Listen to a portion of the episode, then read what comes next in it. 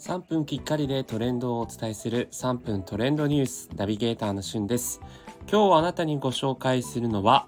M1 王者決定のニュースについてご紹介いたします。毎年恒例のこの12月の時期に行われる M1 まあ、お笑いのね、えー、最も頂点となる、えー、コンビが決まるということで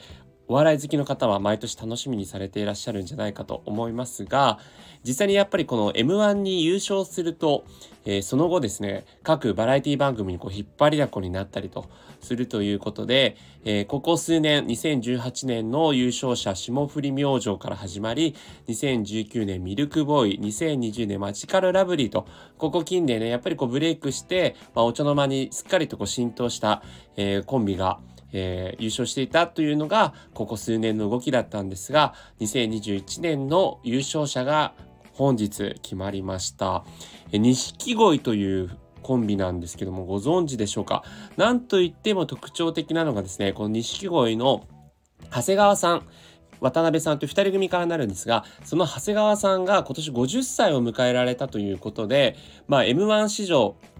えー、最長の、最年長ですね。最年長の優勝者になったということですね。渡辺さんも、えっと、40、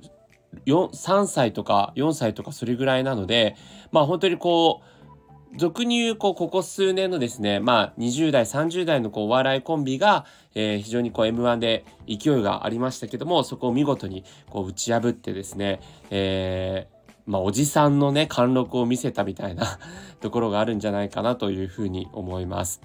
えー、実際にあとあの、なるほどと思ったのは、この錦鯉のコンビがですね、芸能事務所がソニーミュージックアーティストという、ソニー、えー、ミュージックエンターテインメントの、まあ、グループ会社の事務所に所属されてるんですね。まあ、実際にこの M1 で、えー、優勝していったのはですね、もう2008年からずっと吉本系列の皆様がこう優勝していって、まあ、2007年にサンドウィッチマンのフラットファイブというね、えー、事務所所属のサンドウィッチマンが優勝して以来、まあ、ずっとやっぱりこうお笑いイコール吉本のね、王者貫禄というような形があったんですが、まあ、久しぶりに吉本以外のこうお笑いコンビが優勝したというところも特徴的かなというふうに思います。